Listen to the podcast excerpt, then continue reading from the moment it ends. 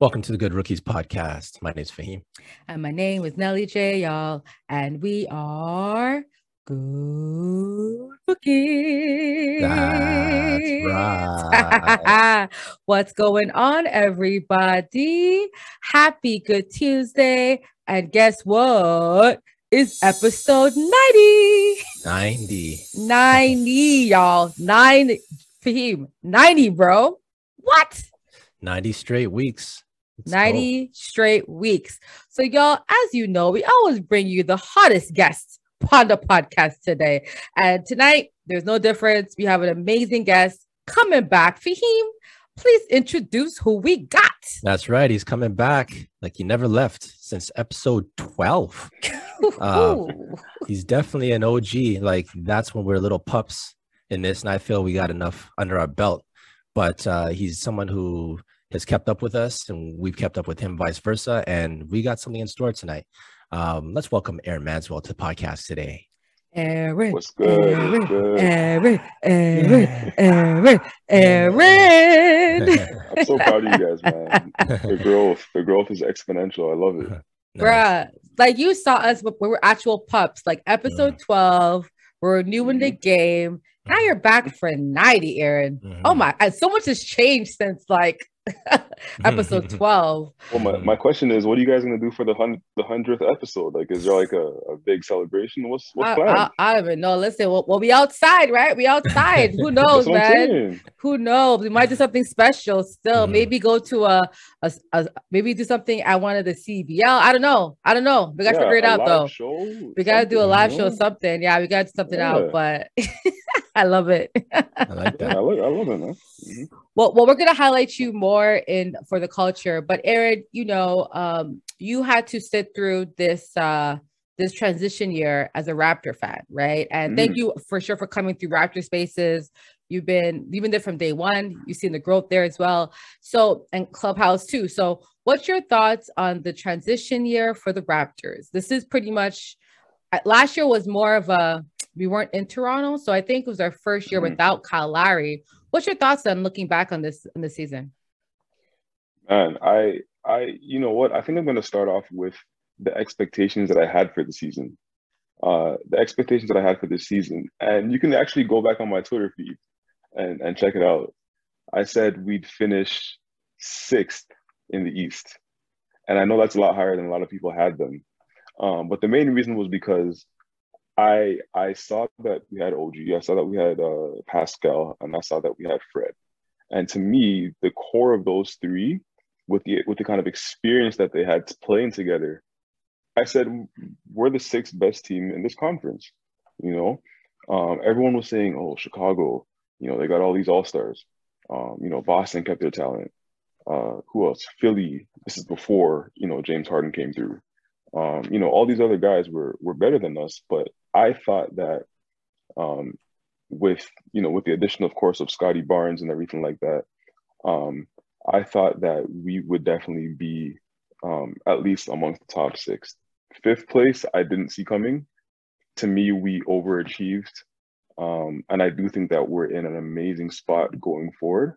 I did see someone like I think it was Barkley said something like, "We're kind of in a no man's land space" or something like that, Mhm. and I said, "This guy's crazy." Like, mind you, he's someone I respect as far as following the city of Toronto, and you know, he shows a lot of love to Toronto, but that take kind of threw me off. Um, but I, I do think that we are in an amazing position. I, I'll, I'll leave it there for now. I love it. Yeah, I mean, I think we're similar because I had us um landing in six as well. Like I had us in the sixth seed, um, only Mhm. because I did have at the time, well, before season started, I did have Chicago above us. However, I felt that we would Mhm. surpass the Pacers, um, the Knicks, and Atlanta. That's why I had us in the in the top six. So, Mhm. I had how, us, how, how uh, about you, Fahim? Yeah, I had him us like six, seven, somewhere around Okay. there. Um, same deal. We definitely did overachieve. Uh, we made big strides with Scottie Barnes, especially early out. Um, yeah, so I, I guess we got to be happy. uh, Definitely for the future. What Barkley was saying about us being in a, in no man's land, I don't know about that. Um, I do think that uh, having uh, Scottie Barnes um, over the next few years, I think there's going to be a ton of growth there. And maybe doing something that we haven't had as a franchise is really getting a top 15 player outside of Vince and Kawhi. We really haven't had that kind of talent. So uh, I think our, our future is definitely bright. Precious, like the list goes on. This is just a, a great team, and we have uh, a lot of options also. So if, Masai needs to make a trade to get something better, we're we're positioned nicely. So. And to add to what you said, and Aaron said, I think this is I'm at a place where we're having Scottie Barnes and doing what we did with our young talent. I think we might get some people willing to come here. Mm-hmm. I don't know about you guys, but I just think that we struggle. I'm not, I don't think, you know, we're not going to get no hardened caliber type player, but I do think that on the market, our franchise is looking quite mm-hmm. taste like quite like appeasing. You know what I'm mm-hmm. saying? Mm-hmm. Even though, and of course, the country and all this stuff is is a barrier, but Earth, like the world's getting smaller. You know what I'm saying? And um, yeah, I don't know. I think we might get some players coming here that wants to play in Toronto, and I have to beg them to come. You know what I mean? Like in the past. So I don't know. I feel like we might be seeing a change in the guards here for free agency. I'm hoping we see that in the off season. Yeah, no, I I fully agree. Um, and you know, Scottie Barnes kind of strikes me as that like, you know, that LeBron type player, meaning LeBron meaning like in terms of the relationships he has around the league you know, every it's, it's funny. Every rookie player that came from his class, it's like he's all like boys with them. Like he's been boys with them for all these years and stuff. And you know, that has me thinking, hmm, maybe three years down the road, let's say Cade gets upset in uh, Detroit or Evan Mobley, you know, things don't work out with him or they don't build properly around him in Cleveland or even Jalen Green, he gets tired of losing in, in Houston. Let's say he's looking to to come in and, and win in Toronto, right? Like we already have that reputation in the league. We already have that that type of you know San Antonio East type of uh type of thing. So it's like um you know, and, and I do think more players, like you said, Nelly J, I do think more players are starting to respect the city a bit more, um, just for what it is. Like that that whole thing about Toronto's cold and Toronto's this, that like that's a thing, fine, but players want to win first. So mm. yeah. Mm-hmm. Let's talk about it. Shout out Cash. Let's talk about it. so, um, so let me throw out a, a question. Uh, there's been like a coaching carousel happening. Uh, we're on the off season now, as we know. Um, Nick Nurse, he's been in a lot of talk of possibly with the Lakers. Uh, we don't know where these stories come from, as he said. Also, Masai addressed it at the end of season uh, press conference and talked about how you know he dreams of you know uh, Messi and Ronaldo. So do I. I want them on our team somehow. right. So um, with that being, and even going in, we we knew we we felt very confident that there was nothing behind it. Um, but now is a time where there's a lot of teams that may have underachieved, and coaches are possibly going to be moved. Um, so I just want to go over some coaches and kind of see where your head's at in regards to if you think they're going to go and what thoughts you have on them. All right. Um, you know, let's start first with uh, with Brooklyn. They're the biggest disappointment, I'd say, because they got swept. Womp, they might have some womp, womp. you might have some some some some things behind that. But uh, Steve Nash, this is two straight years of pretty much early exits in the in the playoffs. Uh, just real quick, uh, Aaron, uh, what you got in regards to uh, Steve Nash, uh, him staying, going? Just give him a grade. Uh, I I think Steve Nash stays. Um, I don't think that he's been given a fair card uh, in regard to last year. Um, you know, last year, what happened with him? He he had you know three of the most amazing scores ever, sure, but um, two two of them were injury injury prone. Um, and he didn't he didn't get to see Harden. Harden got injured, you know, um, in that in that second round, and uh, Kyrie wasn't playing last year, right? If I'm correct, he played the first round against Boston, and then he got injured right. game two or game three against Milwaukee. Right. So, right. So, um, you know, and then of course you would say this year would be the year that people would people would judge him based off of, but then he had Kyrie for half half the year, so it's like you know, then James Harden left. So it's like I, I don't really know. I mean, people people are saying tactically he's not the greatest coach. Fine, but I just don't think that he's been given a fair like an, a fair enough chance yet. Um, I say one more year for him, one more year to see what he can do with with just Katie and Kyrie, um, and Kyrie for a full season too. Yeah, that's that's my take on him. Hmm. Now, DJ. Yeah, um, great question for him, guys. When we saw that Kyrie couldn't play for more than half the season, we should have just packed Brooklyn up then. And I get it, right? I mm-hmm. think fans are so like, listen, guys, I love Katie. I think Kyrie's a great player, but there's, o- there's only so much. Like, they're not Superman, they're not Iron Man, they're not Thor. This isn't the Marvel comic books. They're not gonna come and beat Thanos. You know what I'm saying? Like, this is not gonna happen in real life. So I just think that the expectations for Brooklyn was way much, was too high. You know what I'm saying? Like, like, like people thought Raptors would have been uh, an 11th seed, and but people thought Brooklyn would be a first seed. I think people just over expected from them based on Kevin Durant. That's it. I heard people say we don't need Kyrie. If Kevin Durant's on the court, you know, we would sweep the Raptors. You know what I'm saying? Like craziness, absolute like madness. So I think Steve Nash had to deal with all of those expectations. Number one, to Aaron's point, yes, I do think he deserves another year, but I also think that you put any other coach with experience, like give them Nick, Nick Nurse on Brooklyn this season. I think they're going to push Boston to at least six, seven games. Are they going to win? Probably not. But I think they're not going to get swept. I just think that Steve Nash has never coached before.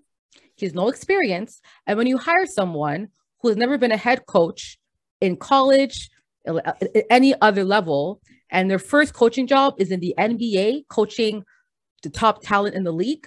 This is what happens. So I just think that am I surprised for him? No, he's supposed to be bad. Like I think I'll be bad at a job myself if I started this job two years like for the first time. You know what I'm saying? Like I think he's supposed to be bad. He's supposed to be like I saw Steve Nash closing on a game with Patty Mills, Goran Dragic, and Kyrie on the court.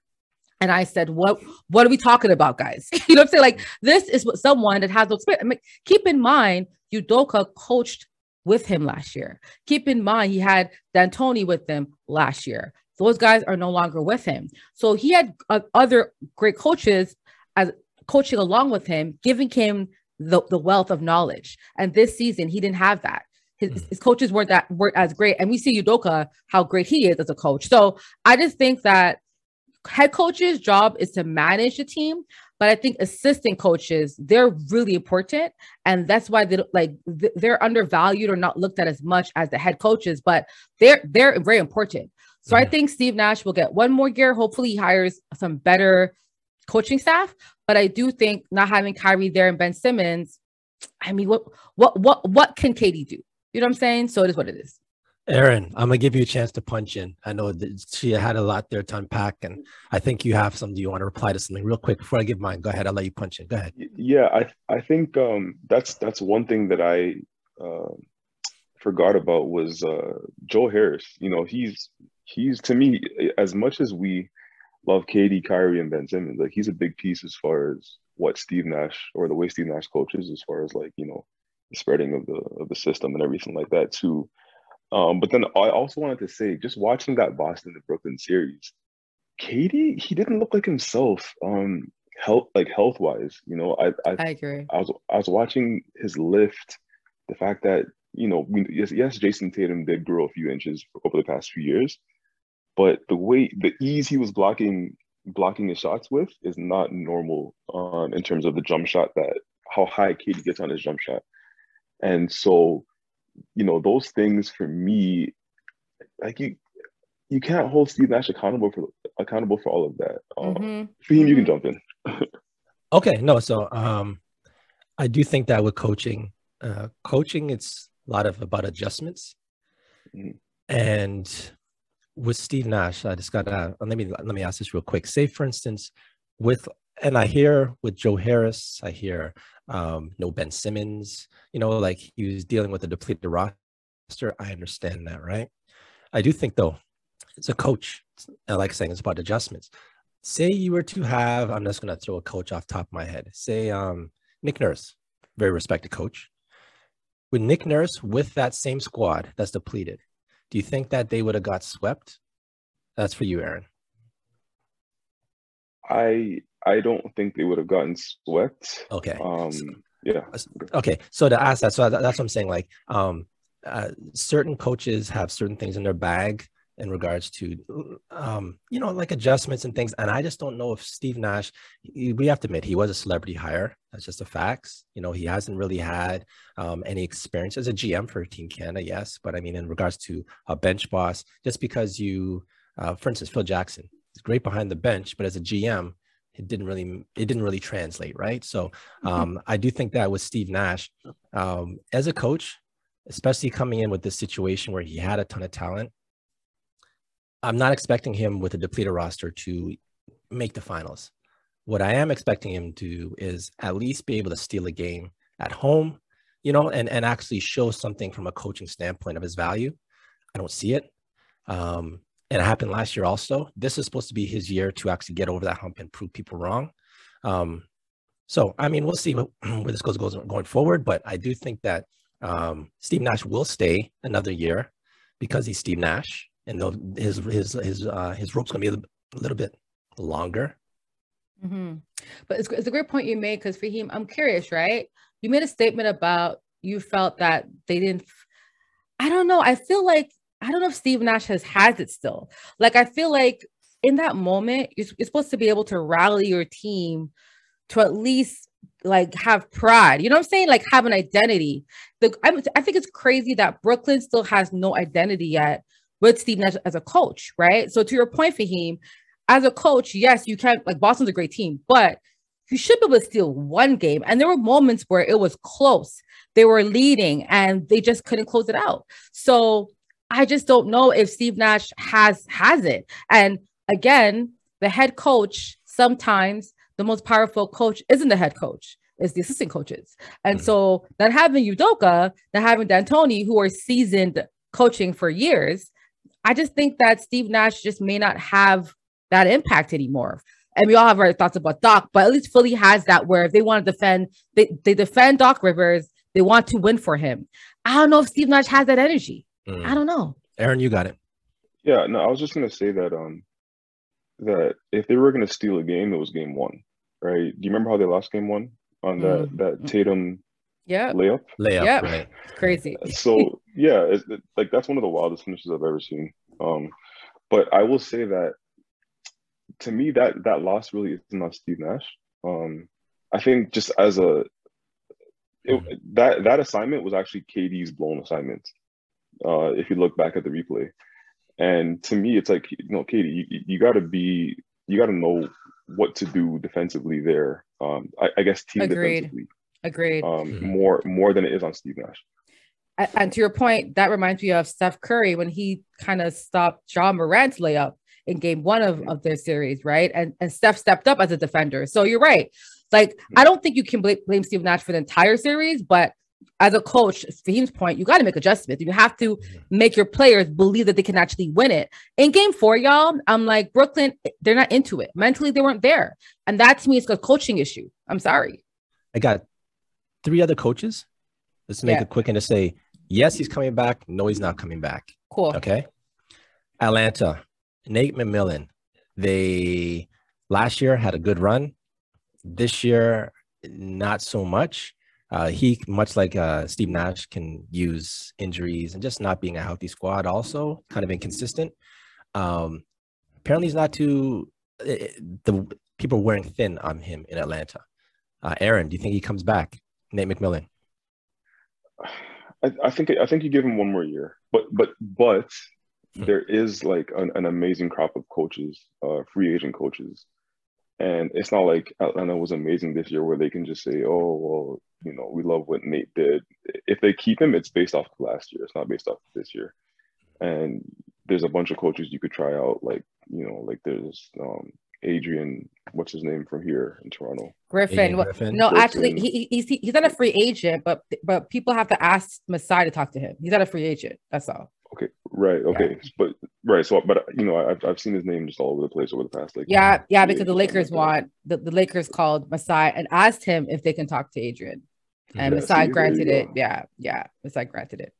Right, and then there's like the Mark Jackson, Mark Jacksons. There's the um D'Antoni. I I still don't know why his name is being thrown out. I think he's trash. Um, who else? Uh, there's a but what I'm saying is there's so many options out there for them to Mhm.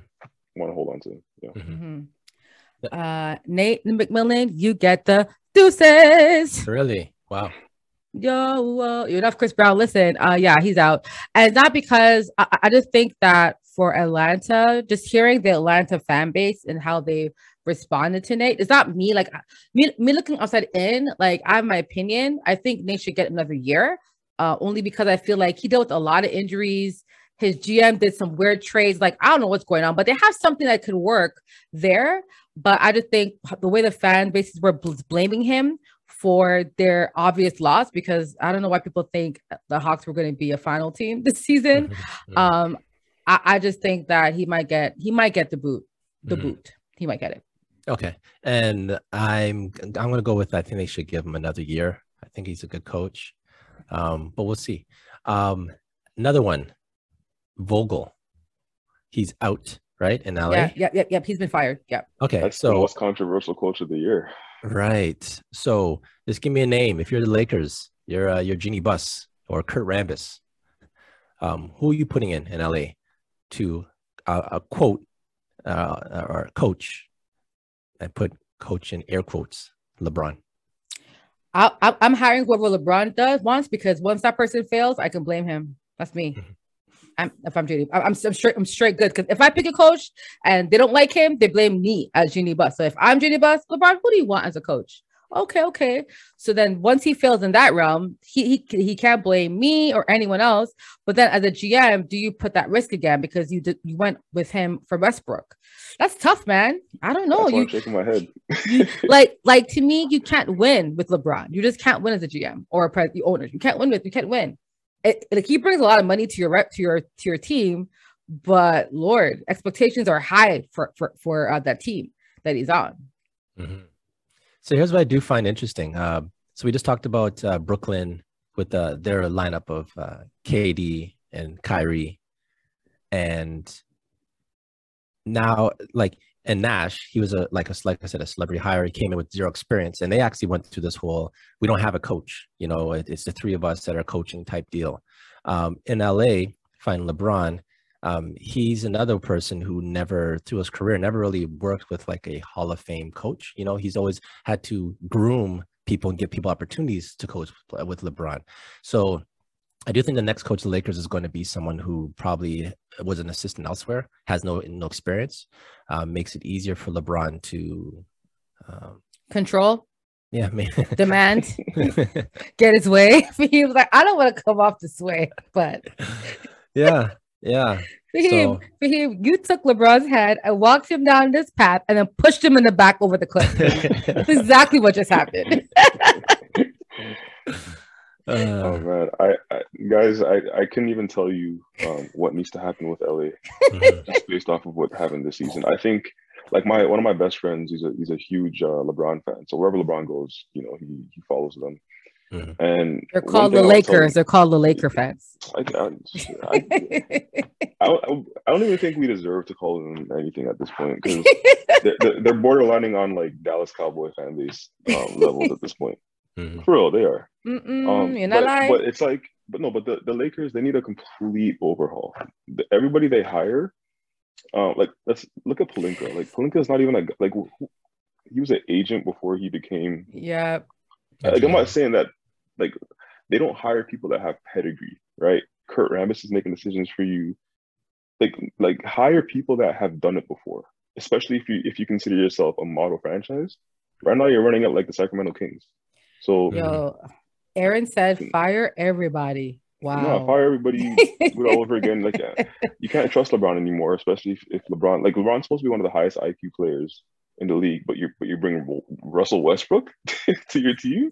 That doesn't make womp, womp, womp. I don't know, man. I, they need a whole like a complete overhaul. mhm. I, that's all I'm gonna say. I'm crying. All right, Fahim. Who's the last coach we got on deck for today? Um, last one we'll go with is In Utah, that one. Utah. Okay, We'll go to Quinn it. Snyder.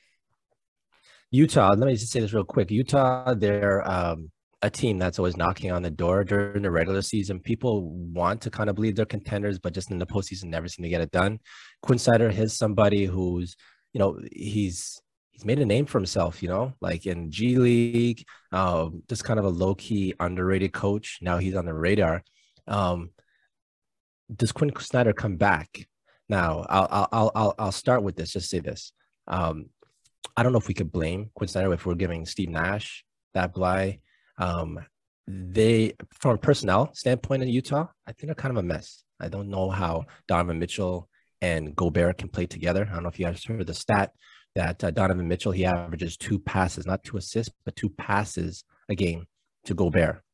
As a guard in your center, as a combo, to get two passes in a game, um, that's got to be uh, on coaching. You know, you got to make sure that you are doing the right thing with the personnel. So with Quinn Snyder, good coach, um, but I think the personnel uh, is not working for him. So I do think he's coming back, but um, I'll land there. Aaron, what do you got? Uh, for Quinn Snyder, so yeah, if I go ex- extensively talking about Utah, I'd be cheating myself because I, I don't watch that team.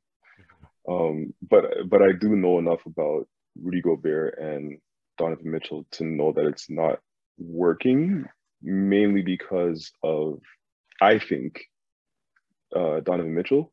Um, I've always said that I think the Jazz will go as far as Donovan Mitchell becomes as a player. Mhm. Um, and I do think that Rudy Gobert, he's kind of like he, he's not going to be the guy to lead you anywhere. Like he's he's a great complementary piece. Mhm. So should Quinn Snyder should Quinn Snyder be judged based off of Donovan Mitchell's talent? Is how I'm viewing it. The answer the answer is no. Um, do I think that there's somebody in there that can or somebody else that can come in and bring the Jazz to maybe a conference finals? Sure, but then what's the point in that, right? You're trying to win a championship. Um, so I do think that they just need more talent overall. Uh, does that mean they have to trade Donovan Mitchell? Does that mean they have to, um, you know, package Rudy Gobert with somebody else? I don't know, but it's not going to get that much better unless they get more talent. Yeah. Mm-hmm. No, AJ? Yeah, so Quinn Snyder actually said he's not coming back. So this this is Oh, yeah, did? he, yeah, he's Oh. coming back. Yeah, he- he's not going back. It, it was reported like and that's why folks said that he might go to the Lakers, but he said that Mm. because of how they've treated Vogel um, after the season, he wouldn't want to go there either. So he's also going to be a, a coach that will be available um, this uh, this offseason. Um, so yeah, he's out. But I will say I'm not going to blame Quinn for this season. Like I think you both made all the points I was going to make. Rudy Gobert, David, it wasn't working out. Um, and also they don't.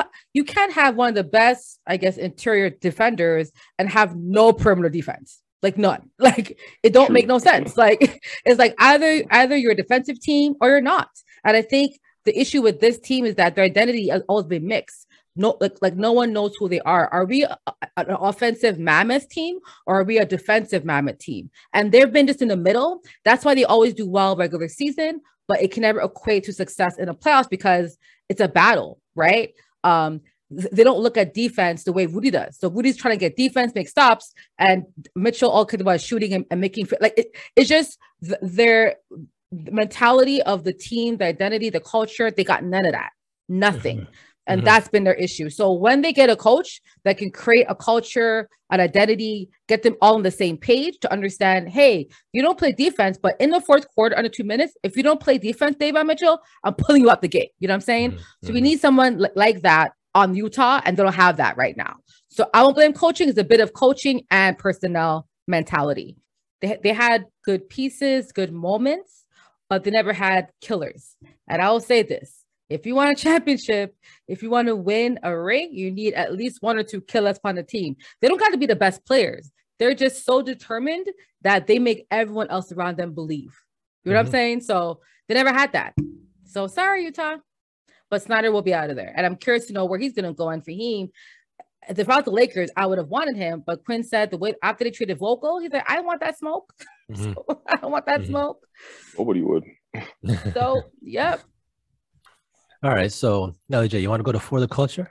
For the culture, we like to highlight individuals for the culture. And today we get to highlight composer, competition winner, okay? Doctoral student, songwriter, music director, producer. Y'all, he does it all. And and he can sing, y'all. And he can sing.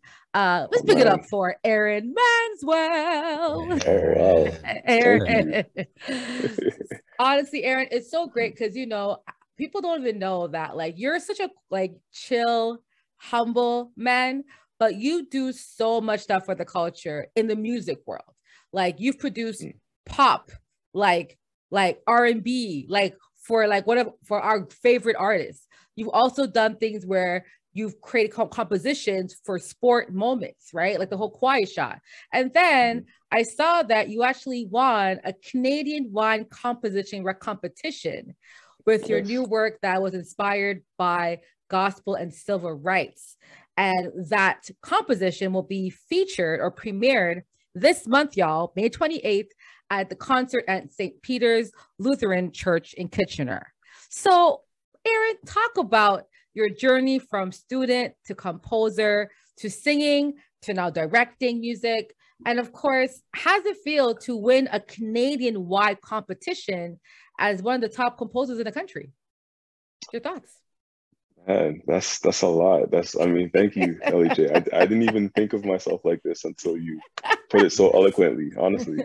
Um, but no, I, I want to say that a lot of it just started, you know, um, of course, going to church. You know, myself and uh, Nelly J, we actually go to the same church. So, you know, she she probably just saw me when I was younger, just writing a whole bunch of songs, trying to get stuff out as much as possible, creating little groups and stuff, trying to get music out. But yeah, I'd say that's where it started, and then just trying to find a way to um, express that academically too. And so that's where you know the the thought of studying music came, but then also um, finding a way to you know because um, if you if if you if you decide to pursue music academically, you'll realize that that world is very um, it's filled with a lot of just like a lot of classical music, right? And so um, myself, who didn't grow up in that tradition, um, it can be kind of tough sometimes when you, are realizing that those genres that you grew up with, uh, listening to, like R and B, like gospel music, like jazz, all those other type or styles of music aren't as respected in that space as classical music.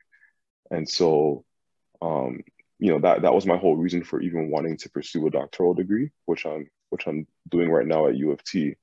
Um, I remember telling them in, in, the interview, like, you know, guys, I I love that. Um, you know, it seems like Toronto is a very diverse place, but you know, U of T, I I think uh, would be the perfect place to, to start accepting like you know more black styles of music if that makes sense mm-hmm. and so um, you know while i was or while i'm pursuing my uh, my doctoral degree one of my professors he brings um, he brings to me a uh, a competition and it's called the grand philharmonic choir uh, which is a choir based in a professional choir based in kitchener and um, they are they hold a competition every year um, for composers who are age 30 and under. And you pretty much write a song for the choir. And there's a jury of three, I want to say, three professors from all around the country. And they decide, um, just based on, not even based on knowing who the composers are or anything, just looking at the sheet music, uh, which song they think is the best fit for the choir. And yeah, luckily enough, um, out of a, a record I think it was 26 or 27 app applications. Uh, my song actually won. And so I'm just I'm just happy for that mainly because the style that I wrote the piece in was a was a combination of gospel music and classical music. Mm-hmm. But it's the gospel music that I grew up on right there at um, the church that we both grew up, um, Apple Creek. Um, just hearing all that stuff growing up and and being and and having it be respected in that space to me is a big deal. Um, so hopefully the choir can can really like find a way to to make it their own and, and capture the style that I'm I'm trying to push forward within that space, especially within Canada because mm-hmm. Canada needs to me more gospel music and more of that that sound, even if it is within classical music too. So yeah guys this is like, i'm like this is such a like you're a trailblazer for black composers in Canada, bro. Like absolutely, like there needs to be a freaking what do you call it? Is it a star for him? What do they have on um on what's it called on King Street for him? You know them Star Yeah, King on the yeah. street. Walk we need Aaron Man- yeah, right? whatever it's called. We need a, a star ting for Aaron Mansell upon the street down King Street, boy. Like for real, this is crazy. Like honestly, I'm so proud of you. Like I see what you've been doing. You know, I'm always supporting you, picking you up. But this is why you're for the culture because you're doing things that I think people don't, don't like kind of take for granted or they notice it, but they don't take time to actually sit and be like, wow, like he's actually creating a whole new space for black composers and you're at u of t which is the top school in the country as well so um as like like having a doctorate at that school that's very prestigious in our country like equivalent to the harvards of the states like it's Mm. huge it's huge so i'm I, I- I mean you. that's why for the culture so, sorry Fahim go ahead bro Hit No, so Aaron, um, two part, just real quick. First is Mhm. what's a very layman's term uh, definition of a difference between a composer and a producer? Mm. Man, I'm so happy you asked that question because no, for real, man. It's it's it's simply because just from what I've researched, being in all these institutions and stuff like that, there really isn't a difference. The only Mhm. difference, the only difference is that I feel that, well, let me say this. Producers are composers, um, but composers might not necessarily be producers, right? Producers, when you think of producers, we think of like, you know, Timbaland, we think of, um, you know, Scott Storch, we think Missy, of uh, Swizz all- Beatz, you know, Mhm. all, all those legends like that, all those legendary beat makers, right? Yeah. But then they're also responsible for, you know, making sure that the song itself gets to the point where it needs to be. Like they're not just making kanye beats. west Con- i think kanye's a great sorry, I, composer I don't know why I forgot producer. Kanye, right? yeah he's one of the, i think he's a great one yeah Right. So these, so, but but these people are also composing because they're creating the sounds, they're creating the sonics for for the record, right? Um, the composer, to me, it's like it's it's a very fancy name, and it, and for some reason, people only view composers as people that write classical music. and that are white conduct. people or white Exactly. Mhm. And and so these producers that we all grew up on, these black producers, need to be called composers if that's the case as well, because they're probably in, infecting culture way more right now than say the Bachs or the Beethovens or the you know what I mean? So Mhm. um, but at the same time, the reason why you can't call a composer a producer is because actually uh, actually you, you I was probably gonna can ask you call it- something because, like, I, I Yeah. thought composers create scores of music. So, like, they actually like. I thought composer was the process of creating that music. So, a producer's process is like they create it with a, a different style, whereas the composer typically they're writing music. It's, it's like a. di- I think I thought composer was more of how the music is created. So you compose the music or you produce it. But to your point, it's pretty much the same functionality, just It's different same thing. terminology as to how you're doing it. Yeah. it's, it's the same thing um, and, and for some reason people people at least from what I've, I've seen they they have like a certain level of respect for composers more than producers and i think that's wrong i, I Yeah. do think that i do think that those who make beats and and are in charge of, of of putting out pop records should be respected as much as those who are writing sheet music it's just two different languages of putting out this of putting out music Bingo. Mm-hmm. And, and I think that's why the languages, t- styles of language is why they're called composers or they're called producers. But I also think it's a form of, of making because a lot there's been a lot of great black composers, but they've always been labeled as producers. So I'm wondering if it's a form to always make them feel inferior to the compo- composition, right? Of other because remember, like I don't think a composer of classical music wants to be called the same thing as Timbaland or Pharrell. You know what I'm saying? So it could be but you a form no i agree but it could be a form of Mhm. just like mental like blockage of well we don't do hip-hop but hip-hop is music. So you know what i'm saying? It's, it's like listen a, a a very old this school mentality. A lot of this uh, music terminology is, is very racial racially Yes, based. Undertones. Yes i very racially based. Great so question composers composers pr- producers are composers i'd say that Yeah. And uh, last part is, what is it you being um, a young urban black male um, in the realm of like composition? What is is there some experience like you create your your your music off of your experience of what you've been through? Um, so I'm just wondering, is there anything um, in being a black male that you can in through music be uh, different or like would be different than say for, for instance somebody who's um, maybe white from um, you know a completely uh, different um, background they'll go off their experiences. You know what i'm saying? I guess my question is is there anything of the black experience that you can actually put into music that would actually um, you know like uh, you understand like yeah no there... I, I fully understand. I, I fully understand what you're saying. Um so just just even going back to um growing up in church and mm-hmm. and mind you a lot of people grow up in church right? But they don't grow up in the black church. The black church teaches you um something that something that you can't really like you can learn it through um just being in it a lot but just the fact that we grew up in it and it, it, it kind of becomes a big part of us it's, it's improvisation improvisation is something that I think I don't know if the Black church knows how how important it is in terms of music making, right? And improvisation means, okay, um, you know, you're you're on the piano. Like for instance, I grew up on the piano playing, and then all of a sudden, this other person wants to go and sing in a completely different key that I'm playing in. All of a sudden, you got to find that key that that person is playing in, right? So that that that teaches you on the spot music making, right? Then um, this person wants to go and and and like you they give they send you the song to learn th- for the week. You learn the song and all of a sudden um, they break off into a new song. And you got to figure out what song they're in and what key they're, they're playing as well. And they want to change up how they sing this the melody of the song too as well.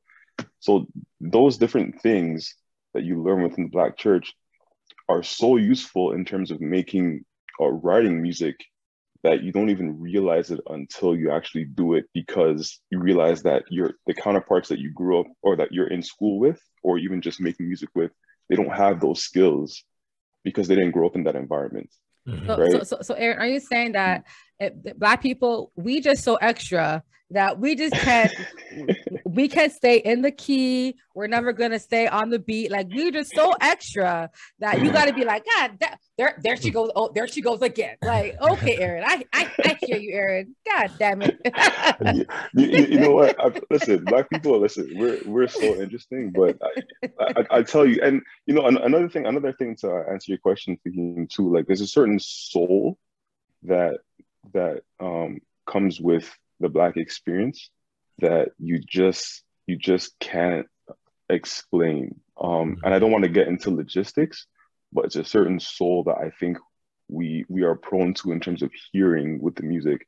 That I, I, I, I can hear a certain song and just be like you know that that person that wrote that song might be black you know just just because of Oh my Aaron, you're speaking true because there's a there's a skit by Jamie Foxx in a foxhole Great stand up, by the way. He talks about he talks about um I'm laughing, sorry. Okay. So Jamie Foxx talks about how black people and people that aren't black were just programmed differently. So like he mm-hmm. had like the heartbeat of, of a white guy, like do do do do, just like how their heart beats and how if you're black, it's like do do do do do do do. It's like we just have our own. So he's, he's talking about how like like our beats or our soul, like the beat to our soul is a different rhythm. And rhythm, right? There's rhythm. nothing like you can you can try to mimic, watch TikTok, copy stuff, but that internal beat of your soul in black people in our culture, just around the world, it's mm-hmm. so different from everyone else. And to your point, it's true. Like you just mm-hmm. can't, you can't like there's a saying where I can copy you, but I can't be mm-hmm. you, right? I can't be you. I can mm-hmm. copy or try to be mm-hmm. you, but no one would ever replace Aaron or Fahim, right? So I just think that's important for, you know, a white kid growing up in Waterloo is not going to have the same experience as a black kid who immigrated here with his family to a new country and had to, you know what I'm saying? It's like two different right. experiences to your point, Fahim. So I just think that no matter how much music you listen to of the black experience, you can never be that you know what I'm saying? That's all. Yes, and and and sorry to elaborate on your point, Nelly J. Too. I, you know, you were elaborating on something, saying like there's like a certain rhythm that we always put yeah. to, to stuff, right? And that that comes from our roots, like that comes from our African roots, right? You listen to the first, um, or the or you know early African music. It's all very rhythmic, like mm-hmm. drum based.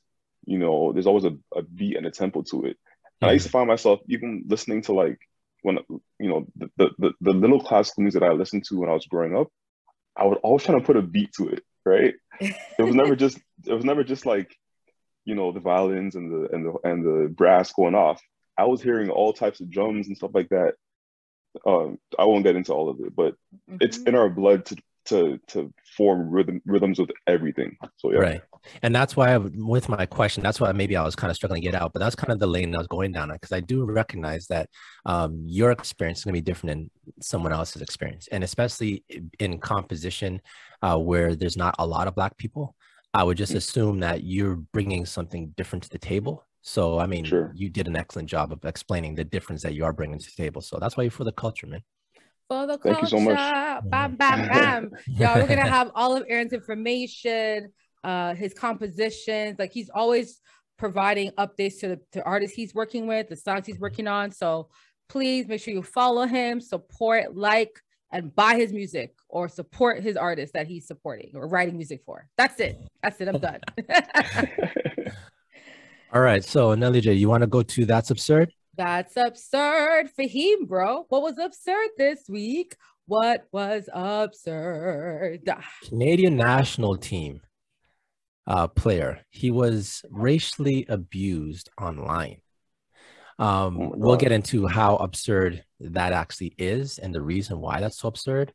Uh, but uh, Mark Anthony Kaye, um, he was after the World Cup qualifying game um, he was uh, ejected early, and after he went online, and he was really getting it from fans, apparently Canadian fans online, um, that were racially abusing him for getting ejected and possibly costing Team Canada the game. And for that, those fans, it's absurd. Absurd. Absolutely absurd. Completely absurd. Um, and it's the thing about, you know, and, and I'm so happy we're bringing this up again because people, you know, unfortunately, a lot of our, a lot of people don't know about the racial issue that we have in Canada. And I feel like, you know, if we don't talk about it on Good Rookies, it, it will not be addressed on other platforms, right? Mm-hmm, mm-hmm. Um, but I have an issue that in Canada, if you're a person of color, well, if you're in a basketball team or a soccer team, we've seen countless of black athletes get verbally or Twitter abused, mm. and it's always about race and about what they look like, or it's just very racial. And it's like, as as Canadians, we have to call people out. And you know, right now in America, like if you're being racially offensive to a player, they find you, they tell your boss, and you would get fired. I feel like in Canada, we got to do something because at this point, when will this stop? Like, I, I, think it's an issue. I know we're only 5% Black, but you can't be praising our athletes for making it to the World Cup. But then if they do something that you don't like, you, you want to racially abuse them. Like, that's some BS. But, so I think it's so absurd. And, and I think we have to get names tied to these people so, so that they're going to put on notice. That's mm-hmm. all. Well, go, yeah, that's my thoughts on that. Um, let me punch in here real quick. Uh, I think of this automatically brings me to Pascal Siakam exactly. and a bubble that people yes. down, yes. and he went to Twitter, and you know uh, that happened. It also brings me back to when I was younger, Ben Johnson. Um, when Ben Johnson, before he was he was Canadian, he's Canadian, and then with the whole uh, doping situation happened, and as soon as that, then the Canadian media, he was no longer Canadian, he was Jamaican. Um, exactly. Um, so when I when I think of uh, this situation here, and it, it's kind of ironic. I'm just looking at the team picture here. Um, of the 11 players, um, it looks like I'm going to count them one, two, three, four, five, six, seven. I've got seven. Seven of the 11 are black players. Yeah, exactly. Be, it's, it's majority is black people. I don't know. It's got to be uh, uh, historical right now that we've never the Canadian Canadian national soccer program has never had so much black people on it before ever.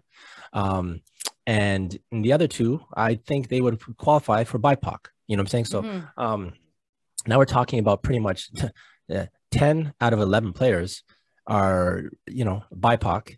And just the fact that um, it's really disheartening to know that the, that there are people out there that as long as uh, for the for the country or as long as you play for them, um, they'll back you. But as long as, long as, as, soon as something goes wrong, That'd or be perfect.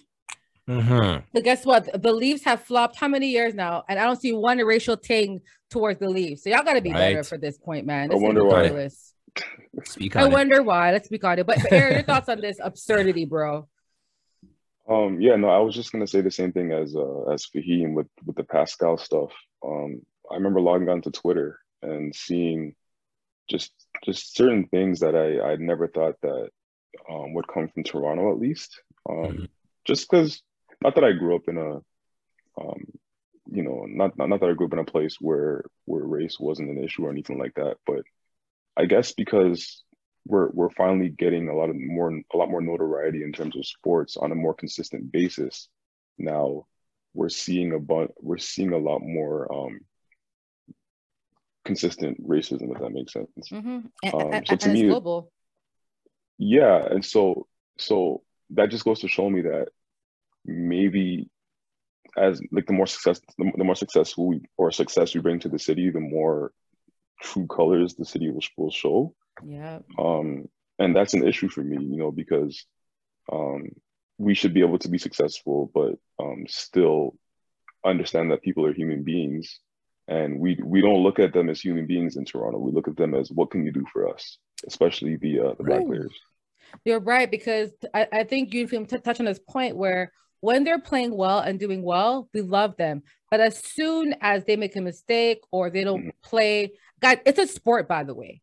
First of all, so why are we getting so gung ho and abusive towards athletes because of a sport, right? Like, like, like they're not. You know, number one. Number two is as soon as they do not meet your expectations, you're quick to degrade them and call them. So that's so to me, you only care about them. It kind of the whole slave mentality of, you know, you got to help us be successful in Toronto. But if we stop doing that, we're going to abuse you.